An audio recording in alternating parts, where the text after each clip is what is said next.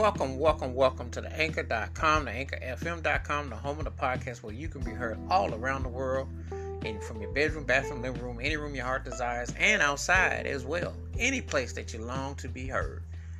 This episode, I'm going to talk about one of my favorite vocalists from the 70s. And I can't begin to say enough. You know, when I caught him, you know, the record version was amazing. The live version it just sent chills down your spine. You know, when you have an artist that back in the day could sing, could sing, could play too, wrote his stuff, arranged it, produced it, and just made you feel the soul. You know, it's just so so deep and defined and definitive. And when I hear this song, it's one of my favorite songs in the 70s, and that's saying a lot. I probably got about probably about three or four hundred favorite songs in the 70s.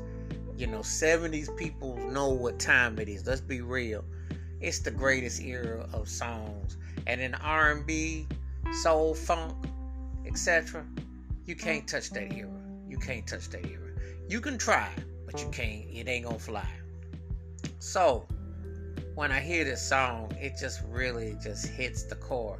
I remember it was a few years ago, and I was probably in a pet shop's parking lot, and, and I just had this song come on my playlist. I had to stop what I was doing and just give myself a moment in the parking lot just to sit there and listen to the intensity of it because it just be speaking to your soul and to your core. I mean, that's what real soul singing is about.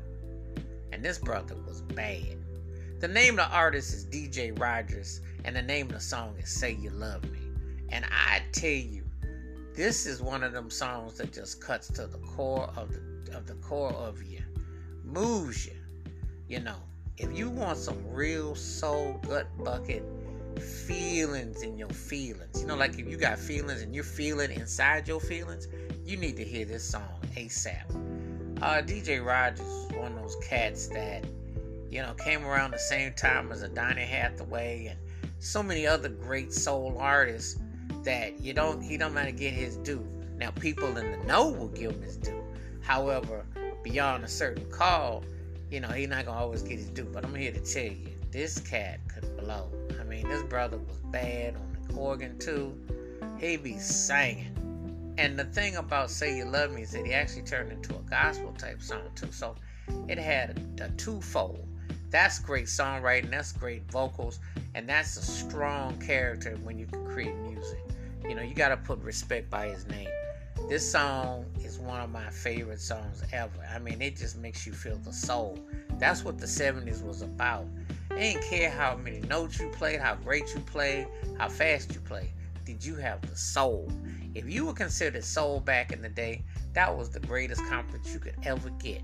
That was better than any award or any of the sales you get because you were soulful and people are going to respond to that. And this guy definitely made you feel it on his records and live.